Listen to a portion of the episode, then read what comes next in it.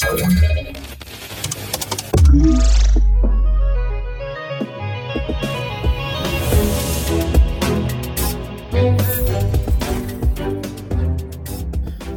halo, dzień dobry, tutaj Fundacja Bezpieczna Cyberprzestrzeń, podcast CyberCyber. Cyber. Dzisiaj mamy specjalną wersję naszego podcastu. Ze mną jest Cyprian Gutkowski. Witam serdecznie. No i e, Kamil Gapiński, dzisiaj e, w roli hosta. Mamy również specjalnego e, gościa, ponieważ w dzisiejszym odcinku, e, tak, to nie tylko my będziemy rozmawiać, jak to zazwyczaj um, wygląda. Um, chcemy też rozmawiać właśnie z ekspertami i um, no, trochę tego świata zewnętrznego do nas wpuszczać tutaj, naszego, naszego hermetycznego cyber-cyber podcastu, powiedzmy. No i jest z nami Piotr Zielaskiewicz, product manager Storm Shielda w firmie Dagma oraz Cyprian no, miłośnik prawa zamówień publicznych w praktyce, także to bardzo ciekawa informacja. No, zobaczymy, co nam wyjdzie.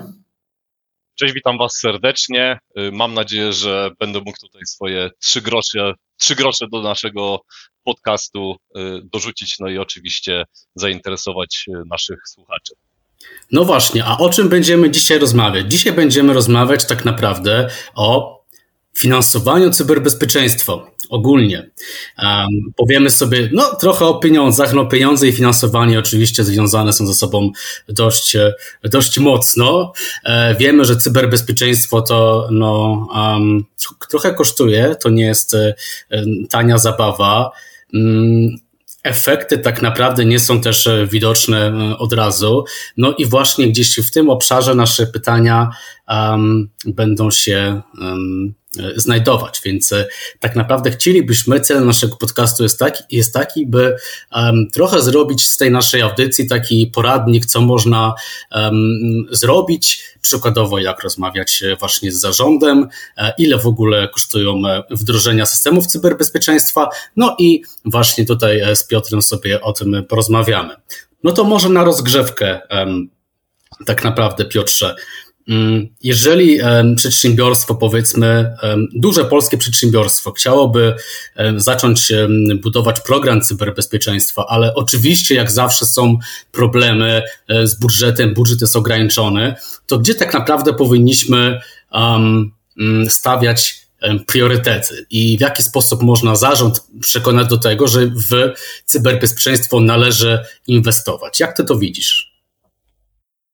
Generalnie y, jestem w takim maratonie, można powiedzieć, e, konferencyjnym, więc e, jestem na bieżąco z problemami klientów, z wyzwaniami, które e, przed nimi stoją. Mam na co dzień przyjemność rozmawiania tak naprawdę z dziesiątkami klientów. Rozmawiamy również oczywiście o tym, w jaki sposób pozyskują środki, z jakimi wyzwaniami się mierzą. I myślę, że żeby dojść do tego tak naprawdę, jakie oni mają problemy, to powinniśmy tych klientów podzielić na dwie grupy. Taki najbardziej, można powiedzieć, głęboki y, podział, który determinuje w pewien sposób y, kwestie mm, również tych wyzwań, no to y, sektor publiczny versus tak naprawdę firmy, firmy prywatne. W sektorze publicznym myślę, że generalnie w ostatnim czasie też bardzo dużo się zmieniło, bo w ostatnich latach pojawiła się cała masa generalnie dofinansowań dla różnych y, jednostek. Mm, w sektorze prywatnym mam wrażenie, że świadomość jakby tego cyberbezpieczeństwa y, jest wyższa. Natomiast no oczywiście problemy z finansowaniem również y, się pojawiają. Mm, nie wiem, czy powinienem odpowiadać tutaj od razu na pytanie, co zrobić, żeby te środki pozyskać, albo ewentualnie skąd je pozyskać, bo podejrzewam, że do tego dojdziemy. Tak, możemy do tego dojść, a ja właśnie tutaj się, e, e, czy pozytywnie się tutaj jakby, jakby zaskoczyłem. E, powiedziałeś, że ta świadomość jakby twoim zdaniem jest wyższa, ale czy jakby wyższa jest też skłonność właśnie u prezesów do, do finansowania? Czy to jakby się jest, koreluje tutaj, czy raczej cały czas ta bariera w postaci no takiego bardzo ostrożnego CFO obowiązuje. Tak, Excel się świeci na czerwono, zawsze pieniędzy nie ma, niebezpieczeństwa nie z bezpieczeństwa pieniędzy nie będzie. Więc jak to wygląda? E, no na pewno macie rację, jeśli chodzi o, e, o cyberbezpieczeństwo i o finansowanie, czy generalnie e, wydawanie tych pieniędzy na cyberbezpieczeństwo w sektorze prywatnym. To nie jest też tak kolorowo, że, mm, że ci szefowie, te, ci CFO mają ten port, portfel otwarty i tak jak DiCaprio w Wilku z Wall Street tą kasę na lewo i prawo rozdają. Oczywiście dalej, dalej kwestia jakby finansowania cyberbezpieczeństwa jest jest wyzwaniem. E, natomiast e, myślę, że mm, myślę, że ta świadomość mimo wszystko jest e, po prostu większa u tych CFO. Tak, problemem pieniądze będą zawsze, ale jeżeli ta świadomość jakby już jest zbudowana, to cały czas z tyłu głowy mm, będzie, mm, będzie jednak dla tego szefa, dla dyrektora finansowego przyświecała jednak ta, ten cel wyższy, Mianowicie, że jeżeli te pieniądze się nie znajdą, no to y, to będzie wiązało się z naprawdę poważnymi y, konsekwencjami. Mm, no i myślę, że to już jest bardzo duży krok do przodu, bo właśnie zrozumienie przez y, kadrę zarządzającą tego, jakie konsekwencje niesie z sobą brak ochrony przed cyberatakami, to jest tak naprawdę pierwszy krok, który powinniśmy zrobić i myślę, że bez względu na vendora, bez względu na rodzaj dystrybutora, bez względu na to, e, jaki partner mm, e, oferuje jakieś rozwiązania, to tak naprawdę wszyscy gramy do jednej bramki i budujemy tą cyberświadomość i ewangelizujemy rynek. To bez względu na to, czy z sobą na co dzień konkurujemy, czy nie, to suma summarum ten e, cel nadrzędny jest realizowany, czyli ewangelizujemy i budujemy tą świadomość. A ja zadam Ci takie pytanie, bo właśnie mówisz o tej świadomości wśród tych szefów. Czy ona wynika z tego, że oni zaczęli się interesować cyberbezpieczeństwem, bo zetknęli się z nim, mieli do czynienia z jakimś atakiem na kogoś, kogo znają, e, na jakąś swoją byłą organizację, czy też tylko i wyłącznie na przykład dzięki jakimś nowym aktom prawnym, które zaczynają obowiązywać, jednak na to cyberbezpieczeństwo zwracać uwagę. Czy, czy ta świadomość jest budowana właśnie przez wymogi, czy przez świadomość świadomość? Pytasz w kontekście firm prywatnych, że powiedziałem o tym, że w firmach prywatnych wydaje mi się, że ta firm, że ta świadomość jest większa? Tak naprawdę i w jednych i drugich, wiesz, bo rzeczywiście zaczynam się zastanawiać tak jak to wygląda, bo sobie wyobrażam też wójta małej gminy, który ma problem z wyborami, które w przyszłym roku, e, ma problem z tym, żeby zapewnić tutaj wywóz śmieci, a tu jeszcze trzeba drogę szutrową dosypać, bo zima trochę jej zabrała. No i teraz jak on biedny patrzy na przykład na NISA 2 i ma zaplanować NISA 2 i nie dać ludziom, no to myśli sobie, kurczę blade, no to ja wolę dać ludziom, a jakoś to będzie. E, ale z drugiej strony, jak sobie pomyśli, że jak wykradną mi dane tych ludzi, czy inne rzeczy, bo w gminie obok wykradli, to może być jeszcze gorzej. No i skąd tak naprawdę zarówno, ale też i w sektorze prywatnym, jak to wygląda, i ten publiczny i prywatny właśnie, tak jak już to podzieliliśmy, jak myślisz, czemu, e, czemu zaczynają bardziej myśleć rzeczywiście? To znaczy, myślę, że y, temat NIS-2, który poruszyłeś, to jest temat, który na pewno y, pobudza wszystkich dzisiaj i bez względu na to, y, w której branży jesteśmy, czy w tym podziale, który ja sobie tutaj na początku zrobiłem, czyli sektor prywatny i sektor publiczny, to generalnie NIS dwójka, y, myślę, że mm, kiedy mówimy o tym i nawet kiedy ty mówisz o tym, to myślę, że dzisiaj nasi słuchacze również automatycznie y, wytężają uszy, bo tak naprawdę NIS 2 to jest trochę takie schylenie się do tych podmiotów, które wcześniej, którym wcześniej wydawało się, że te niezbędne wydatki je ominą, tak jak powiedziałeś. Czyli jeżeli tutaj zejdziemy do tego poziomu wójta, który właśnie dzisiaj ma problem z wyborami, no to okaże się, że właśnie ten wójt teraz na te wodociągi również będzie musiał y, pieniądze znaleźć, no i te wodociągi będziemy musieli zabezpieczyć. Takie mm, wodociągi to jest, można powiedzieć, taki dość szeroki temat, i niedoceniany, bo oprócz tego, że mm, e, te wodociągi to są Przepraszam, ja występuję na wielu konferencjach wodociągów polskich, także i tutaj jestem w wielu miejscach, także wiem doskonale, co jest w tej branży, słuchaj.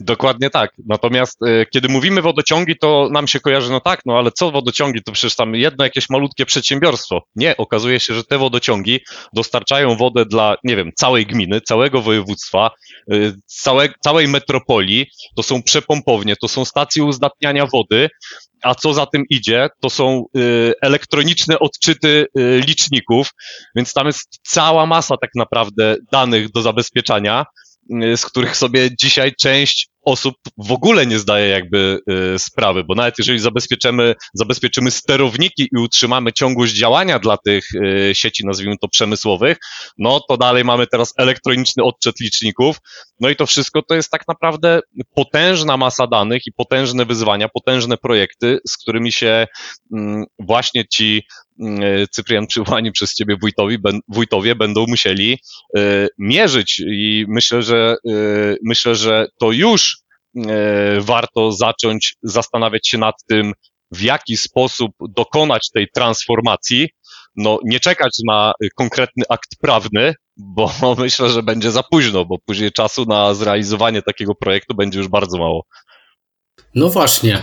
E, I jeżeli chodzi o te wyrafinowane systemy cyberbezpieczeństwa, no bo takie w szczególności się znajdują w tego typu e, przedsiębiorstwach, w tego typu e, organizacjach, chociażby właśnie, które gdzieś tam, e, no, wspominaliśmy o sieciach przemysłowych, no i skąd trzeba ta kasę?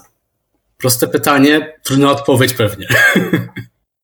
Trudna i nietrudna, bo generalnie jeżeli dane firmy, dane przedsiębiorstwa podchodziły do tego właśnie nie z perspektywy, o której mówił Cyprian, czyli aktów prawnych, Czyli dobra, no siedzę sobie, czekam i nic nie robię, poczekam, czy przyjdzie akt prawny, który na mnie to wymusi. No to tak, to myślę, że y, dzisiaj stoją przed naprawdę dużym wyzwaniem. Natomiast y, jeżeli y, mamy menadżera, który myśli przyszłościowo, i myśli po prostu o planie takim długoterminowym zabezpieczenia swojego przedsiębiorstwa, no to bez względu na to, czy to jest firma prywatna, czy sektor publiczny, no to cała masa programów generalnie jest oraz była do tego, żeby przygotować swoje y, firmy na przyszłość, tak bym powiedział. Począwszy od y, programów pod tytułem Cyfrowa Gmina, ja sobie to tak roboczo nazywam cyfrowy powiat, przez zbliżającą się trzecią turę mm, cyfryzacji szpitali, czyli tak naprawdę środków z NFZ-u na wsparcie takie, można powiedzieć, cyberbezpieczeństwa czy generalnie w ogóle rozbudowy takiej infrastruktury IT dla szpitali. No ale to mamy taki sektor publiczny. Natomiast jeśli chodzi o sektor prywatny, no to nawet dzisiaj y, firmy prywatne przy współpracy z innymi wyspecjalizowanymi firmami, które specjalizują się w pozyskiwaniu środków y, czy funduszy z Unii Europejskiej, zachęcam serdecznie do tego, żeby korzystać z RPO, czyli po prostu z regionalnych y, programów operacyjnych, które aktualnie y, są otwarte. Y, takie RPO per województwo jest uruchomione. Są różne regulaminy, różne regulacje dotyczące mm, wsparcia właśnie dla firm prywatnych. Można rozbudować swoje data center, można w sposób innowacyjny rozbudować infrastrukturę IT swojej firmy, podnieść poziom bezpieczeństwa przy dofinansowaniu właśnie środków y, z Unii Europejskiej. Tylko, że to jest ten moment. Jakby tego już nie można przespać, bo y, te RPO to jest tu i teraz. Jakby jeżeli zastanawiacie się dzisiaj nad tym, skąd pozyskać y, pieniądze, to zachęcam Was, tutaj wykorzystajcie wujka Google'a, RPO plus Wasze województwo, na pewno Wam wyskoczy cała masa informacji na ten temat. Ja zachęcam do tego, żeby właśnie wakacje wykorzystać do tego, żeby się nad tym tematem pochylić. Piotrze, co masz na myśli, że to się już kończy? To znaczy, że e, te programy, które, e, o których wspomniałeś, e, to jakby one już jakiś czas pewnie, czy na pewno funkcjonują, ale te finansowanie się kończy, czy ten rok jest ostatnim, żeby może tak jeszcze bardziej unaocznić te, te, to ryzyko, że właściwie to już ostatnia, ostatni gwizdek? Jeśli chodzi o y, program pod tytułem Cyfrowa Gmina, no to w zasadzie tam y, nie pamiętam dokładnie daty, natomiast zostało na pewno y, przedłużona możliwość jakby realizacji, realizacji tych zadań. Jeśli chodzi o cyfryzację szpitali, no to dwie tury już, że tak powiem, się odbyły. Składanie wniosków również już jest zamknięte, natomiast jakby realizacja zadań jest jeszcze możliwa, jeśli dobrze pamiętam, do końca października. Z tego co wiem, trzecia tura ma mniej więcej w połowie czerwca zostać ogłoszona, ale żadnych informacji ani szczegółów na ten temat na dzisiaj nie ma. Natomiast jeśli chodzi o RPO, no to generalnie składanie wniosków odbywa się właśnie teraz i, i myślę, że Y, to jest generalnie z kolejnej, można powiedzieć, y, transzy y, kolejnego programu operacyjnego Unii Europejskiej. No i jeżeli chcemy, że tak powiem, przed takim misem dwójką również wykorzystać te środki finansowe, no to myślę, że to jest odpowiedni czas, aby znaleźć odpowiedniego partnera, który pomoże nam taki wniosek napisać, pomoże nam go uargumentować. My wtedy przy współpracy z taką firmą tak naprawdę mówimy o tym, jakie mamy potrzeby, jakie mamy pomysły, no a firma trzecia, podmiot trzeci pomaga nam, że tak powiem, uargumentować to odpowiednio, tak abyśmy po prostu te pieniądze mm, dostali. Rzeczywiście tak jest. Są, są te programy, jest ich coraz więcej, natomiast e, czy koniecznie ktoś inwestuje w cyberbezpieczeństwo? Niektórzy twierdzą, że zakup laptopów też jest inwestycją w cyberbezpieczeństwo no, wydaje mi się, że bardziej koniecznością do inwestowania cyberbezpieczeństwa, a nie inwestycją w cyberbezpieczeństwo, jeżeli coraz więcej laptopów wprowadzamy do swojej organizacji. Ale nie o tym. Mam pytanie bardziej dotyczące tego, czy tych środków rzeczywiście wystarcza? Czy jesteśmy w stanie zbudować taki system jakiś cyberbezpieczeństwa podstawowy, tak naprawdę, zapewniający właśnie chociażby bezpieczeństwo, czy to w firmie do 50 osób, takiej 50-osobowej, bo jak już jesteśmy przy tym NISie 2, no to takie prywatne firmy 50-osobowe będą wchodziły w grę, czy też administracji publicznej, właśnie, no to też zakładam, że to jest mniej więcej właśnie taka, taka gmina średnio Y, działająca, to czy tych pieniędzy wystarczy, chociażby tej z cyfrowej gminy, czy z innych y, programów operacyjnych. Na jakie kwoty możemy liczyć? Jakie kwoty w takim razie powinniśmy zabezpieczyć sami? Po prostu ile taka budowa takiego systemu, ile nas kosztuje? Jak się do tego zabrać tak naprawdę? Gdzie zacząć? Oprócz tego, że okej, okay, wiemy, gdzie, że, że gdzieś jest finansowanie, ale w zasadzie to, czego potrzebujemy. Do kogo się zgłosić, żeby też nam właśnie pomógł, że będzie tą stroną tak jak ty, która zapewni poprowadzi nas za rękę, tak? Też rzeczywiście w pewnych momentach, no ale też ile to kosztuje. Czy to jest bardzo dobre y, pytanie, Cyprian, y, które zadałeś. W zasadzie y, kontynuując jakby ten wątek, chciałbym jeszcze o jednej rzeczy powiedzieć. Nie możemy jakby wpaść w taką pułapkę właśnie również tych programów czy tych dofinansowań, które y, się pojawiają. Ty mówisz o tym, że część firm wydaje pieniądze na, y, na laptopy. Mm, okej, okay, możemy dywagować na temat tego, czy jest to podniesienie poziomu cyberbezpieczeństwa, czy y, bardziej można powiedzieć dodatkowy koszt.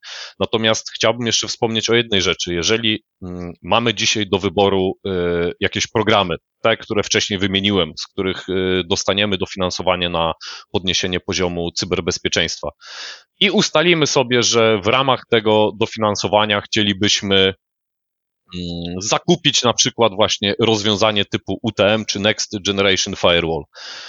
To powinniśmy również jako y, klient zwrócić uwagę na to, no, że mm, dzisiaj z tego dofinansowania załóżmy będzie nas stać na zakup takiego rozwiązania wraz z trzyletnią licencją, ale powinniśmy również jako klient zwrócić uwagę na fakt, ile będzie kosztowało nas utrzymanie tego rozwiązania po tym, kiedy te pieniądze się skończą.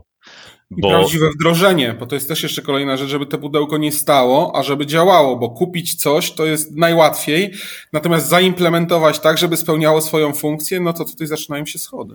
No właśnie, jak sobie z tym poradzić, z tym utrzymaniem tak naprawdę e, też potem? I to jest generalnie e, jedno z największych wyzwań. Ale chyba też tak naprawdę y, chyba również taki problem, y, z którym się mierzymy. Mm, wiele postępowań widzę właśnie na zakup, nie wiem, samego firewalla, ale okazuje się, że już brakuje tam na przykład y, elementarnego wdrożenia tego firewalla. I tak więc tutaj też Cyprian zgodzę się z tobą, że to jest potężne wyzwanie, ale co za tym idzie? Wdrożenie to jest jeszcze jedna kwestia. Wyobraźmy sobie teraz, że załoga, która dzisiaj zrealizowała ten projekt i nawet mają kompetencje i wdrożyli to wszystko i wszystko nam tutaj cacy działa. Mm, po trzech latach się zmieniła, bo y, no, zmieniła po prostu firmę. Przychodzi nowa y, załoga, która ma tym wszystkim zarządzać, no i czego nie ma? Nie ma dokumentacji technicznej, bo za nią również trzeba zapłacić, bo porządne wdrożenie takiego UTM-a to jest tak naprawdę również czas na zrobienie y, porządku w swojej sieci. A porządek sieci to nowe switche, to nowe y, podsieci, wilany, adresy. No i to wszystko powinno y, zakończyć się obszerną dokumentacją. To znaczy, że przychodzi teraz Cyprian do takiej firmy, wchodzi, otwiera sobie te, tą swoją książkę z dokumentacją, on mówi, aha, dobra, tu mam takie adresy, tu mam takie adresy, tu lata mi to, do tego portu mam podpięte to, tydzień czasu wszystko wiem o sieci y, w mojej firmie. A jeżeli, jeżeli nie mamy dokumentacji, no to panowie, to się zaczyna nam dopiero tutaj roller coaster. Chcesz powiedzieć, że posiadanie dokumentacji nie jest standardem?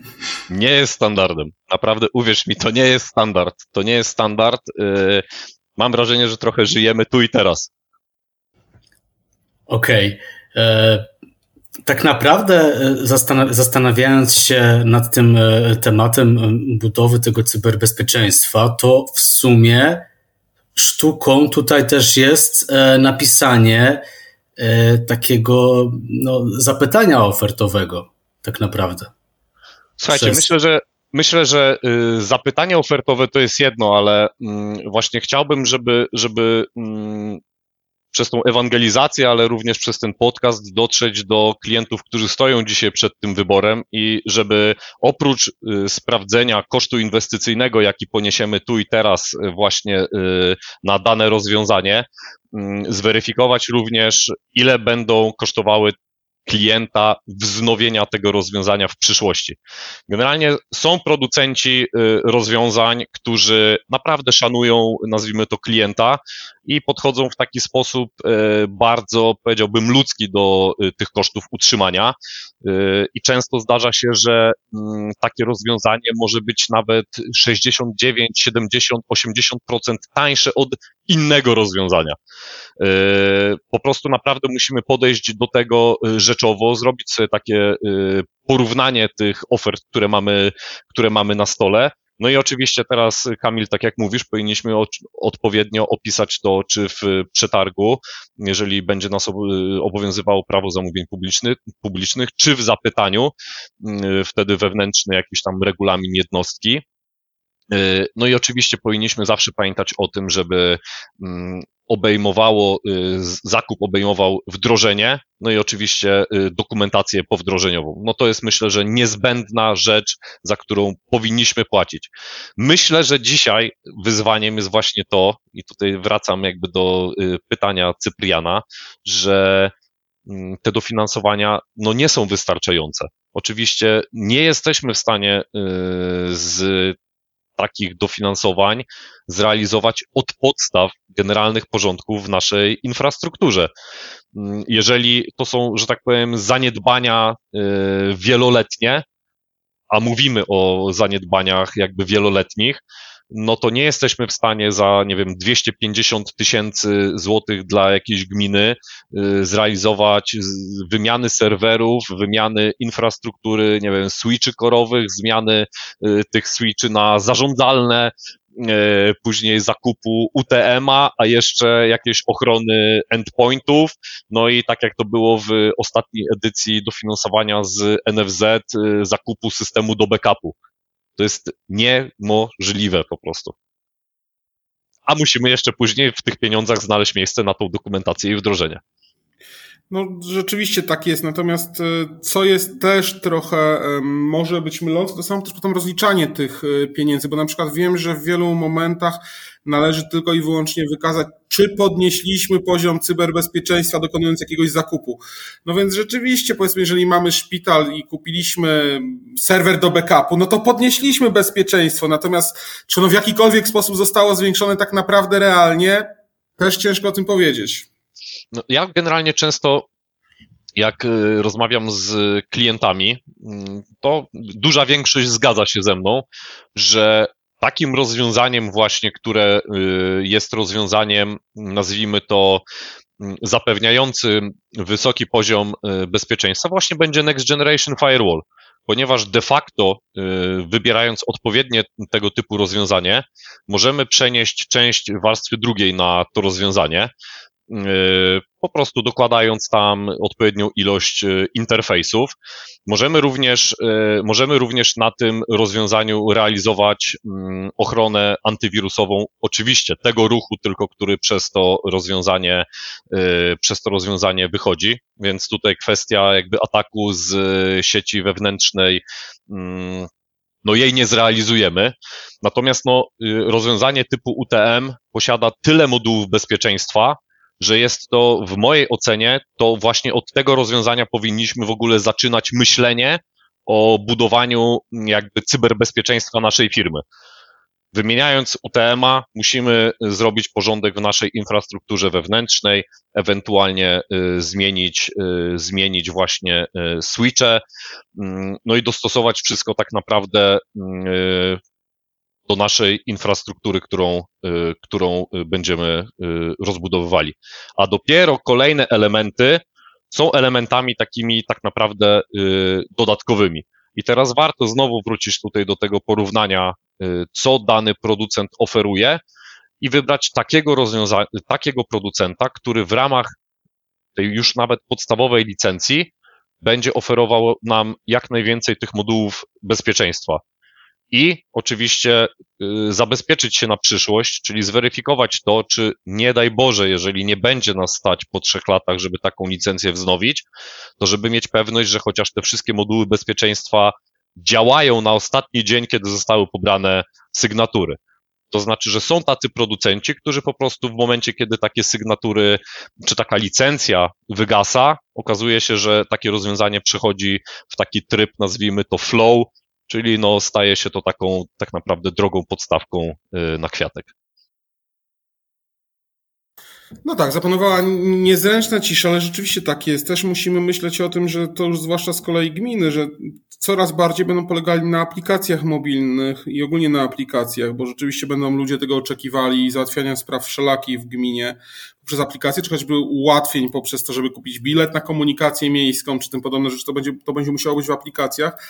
No i teraz właściwe jej zabezpieczenie, czyli rzeczywiście mamy też ten frontend, ten i backend, no musimy gdzieś tutaj znaleźć te firewall czy odpowiednie narzędzia, które powinny być w właściwy sposób zainstalowane, zaimplementowane, żeby zapewnić bezpieczeństwo.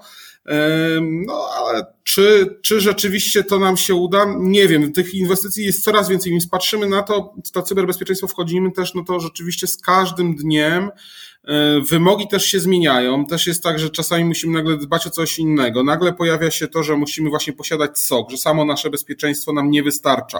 Więc albo musimy ten sok budować, albo musimy z niego korzystać e, na zewnątrz poprzez outsourcing.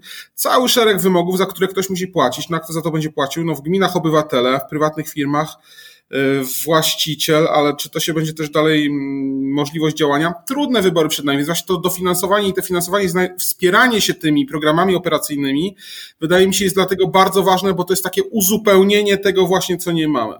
Co nie zmieściło się w naszych planach i na co nie mieliśmy pieniędzy, abyśmy chcieli mieć. I ważne właśnie, i właśnie bardzo ważne jest to, żebyśmy y, traktowali te y, wsparcie finansowe, które płynie, jako dodatkowy element, jako dodatkowa, y, dodatkowy instrument, który będzie uzupełniał nasze codzienne działania a nie jako główny element finansujący y, te działania. Właśnie to, o czym mówiłem na początku, że jeżeli mm, firma, y, która się rozwija cały czas, myślała stale o tym cyberbezpieczeństwie, jakieś minimalne nawet nakłady na to ponosiła, to te dofinansowania, które dzisiaj może y, dostać, nimi może tak naprawdę osiągnąć, jest w stanie nimi osiągnąć taki poziom premium, nazwijmy to cyberbezpieczeństwa, ale jeżeli zaczniemy całkowicie od zera, no to po prostu y, no to nie będzie nas stać na to, żeby ten poziom taki premium mm, osiągnąć.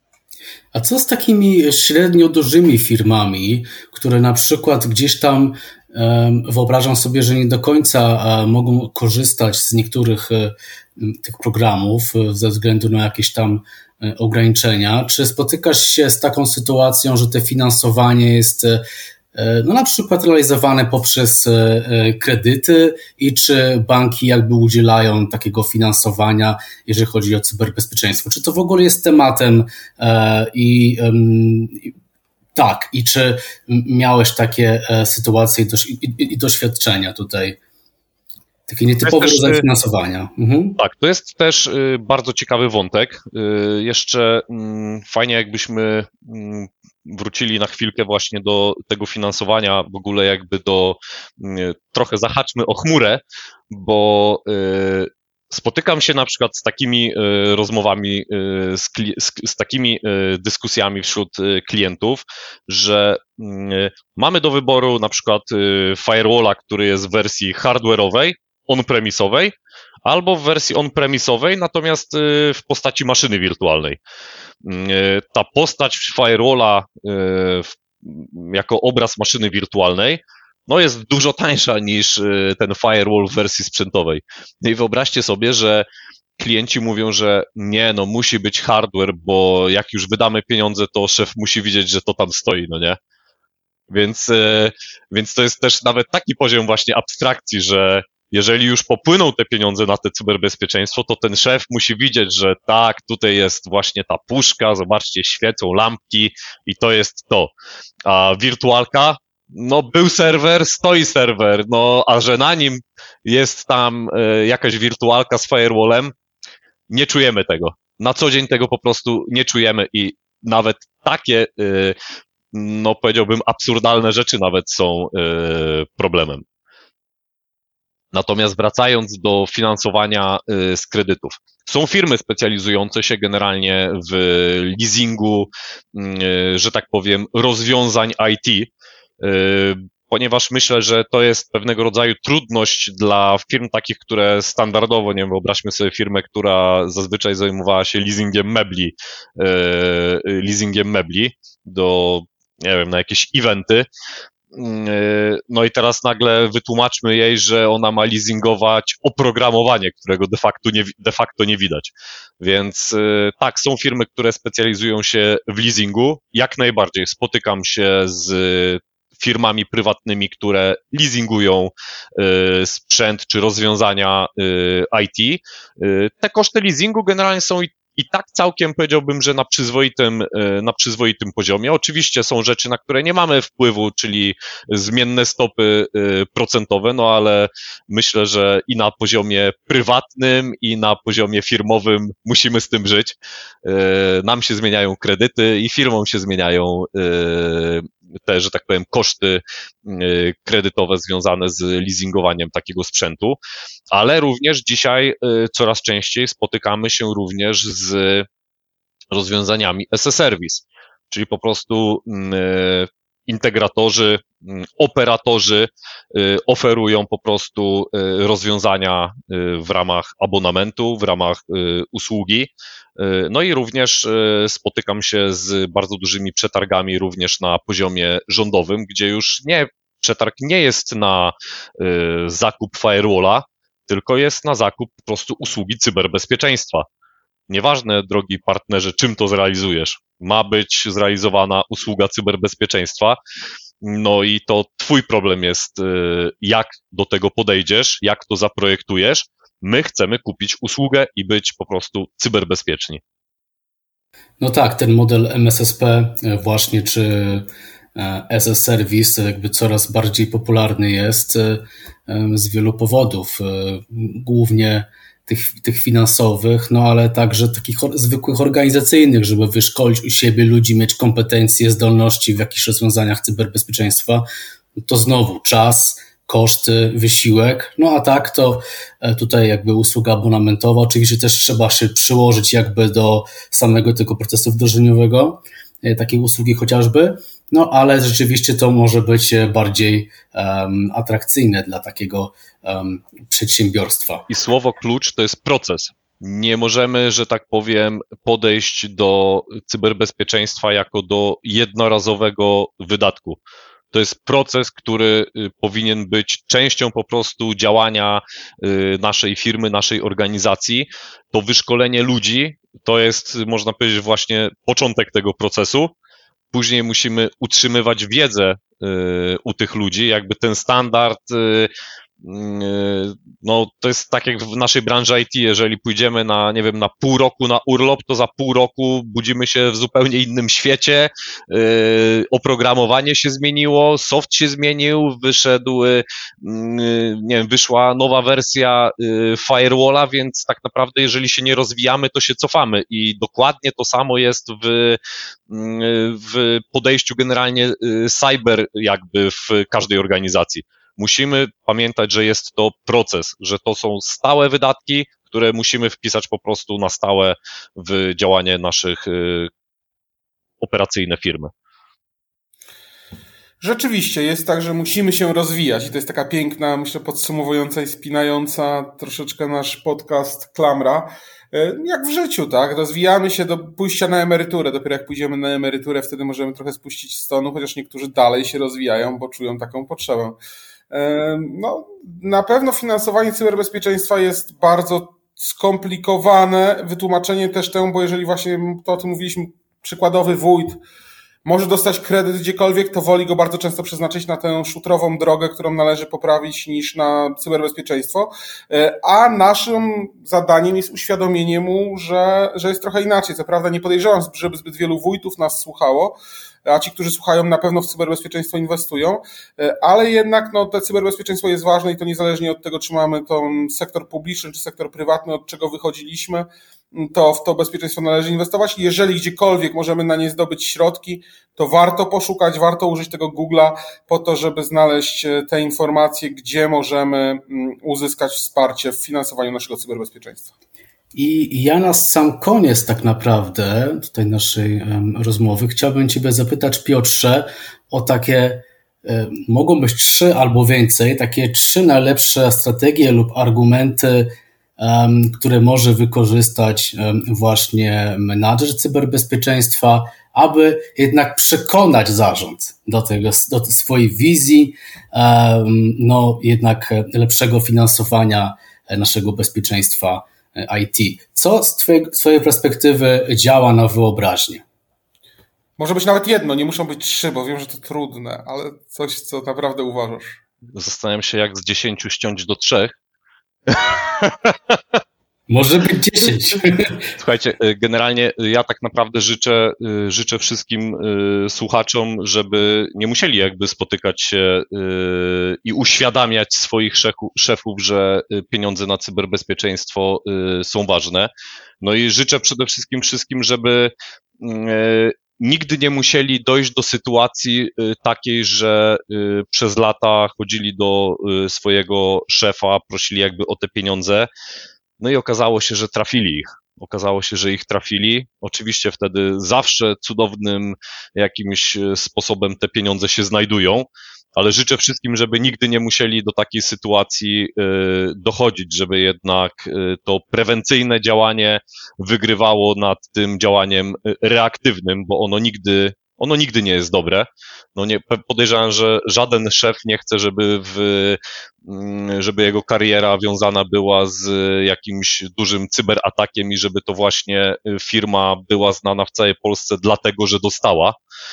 Mm, no a jeśli chodzi o, o trzy takie punkty, w jaki sposób możemy przekonać naszego menadżera, no to przede wszystkim myślę, że to jest pierwszy argument. Myślę, że to jest pierwszy argument, gdzie możemy dotrzeć tak naprawdę właśnie w sposób taki mm, zobrazowany do naszego y, szefa, czy chciałby swoją popularność y, właśnie w ten sposób jakby y, rozpocząć, że pod jego, że tak powiem, panowanie firma, panowaniem firma została zaatakowana przez hakerów. Nie daj Boże, dane zostały wykradzione, no a oczywiście y, ten nasz y, szef IT najprawdopodobniej ma maile, które wysyłał z prośbą o dofinansowanie y, cyberbezpieczeństwa, więc tutaj odpowiedzialność będzie dalej spoczywała już na kadrze zarządzającej. Oczywiście cyberbezpieczeństwo to również wzmocnienie bezpieczeństwa firmy i jej danych. Myślę, że w branży IT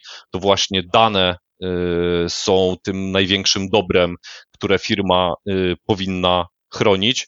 No i generalnie inwestycja w cyberbezpieczeństwo zabezpiecza nas przed tym, a co za tym idzie, y, no firma tak naprawdę jest w stanie uniknąć odpowiedzialności karnej, odpowiedzialności prawnej w kontekście mm, tego cyberbezpieczeństwa, bo dzisiaj kary za niezgłoszenie incydentu, za przemilczenie go, y, między innymi y, kary, y, jakie RODO przewiduje, no są bardzo wysokie, no i podejrzewam, że żadna z firm nie chciałaby partycypować w kosztach, mm, w kosztach takich kar. No i takim chyba ostatnim może już nawet nie, strasz, nie straszakiem, ale nawet takim ostatnim argumentem, który już nie jest jakimś takim właśnie mm, straszącym, nazwijmy to argumentem, jest po prostu podniesienie efektywności pracy y, naszych pracowników. Wiemy o tym, że y, no, każdemu z nas zdarzają się gorsze dni, My możemy po prostu kontrolować y, bardziej y, wpływ tak naprawdę tego zewnętrznego środowiska y, na naszą pracę, zwiększyć wydajność pracy również choćby przez to, że zwiększa nam się wydajność łącza, którą jesteśmy w stanie również tutaj zarządzać. No więc tych generalnie elementów, którymi możemy szefa przekonać jest tak naprawdę bardzo dużo. Tutaj ogranicza nas tylko i wyłącznie nasza e, wyobraźnia, a ja wiem, że wszyscy koledzy mm, informatycy, kierownicy IT, z którymi rozmawiam, tą wyobraźnię mają naprawdę bujną i wierzę, że e, sobie z tym doskonale poradzą. I tu postawimy cyberkropkę. Właśnie myślałem nad takim ciekawym zakończeniem, żeby też nawiązywała do nazwy podcastu. Mam nadzieję, że nasi słuchacze, przede wszystkim decydenci, robili tutaj e, notatki, jeśli chodzi o e, ten nasz poradnik autorstwa naszego gościa Piotra. Cóż, myślę, że w obliczu zmian w krajobrazie cyberzagrożeń i tym prawnym krajobrazie cyberbezpieczeństwa, problem finansowania i czy nawet nie problem, a to całe zagadnienie, cóż, będzie to wciąż e, aktualne. Rozmowę prowadził Kamil Gapiński, Cyprian Gutkowski, a naszym gościem był Piotr Zielaskiewicz, product manager Storm Shielda w firmie Dagma. Bardzo dziękuję. Mam nadzieję, że będziecie z przyjemnością słuchali tego podcastu. Dziękujemy bardzo. Dzięki i do usłyszenia.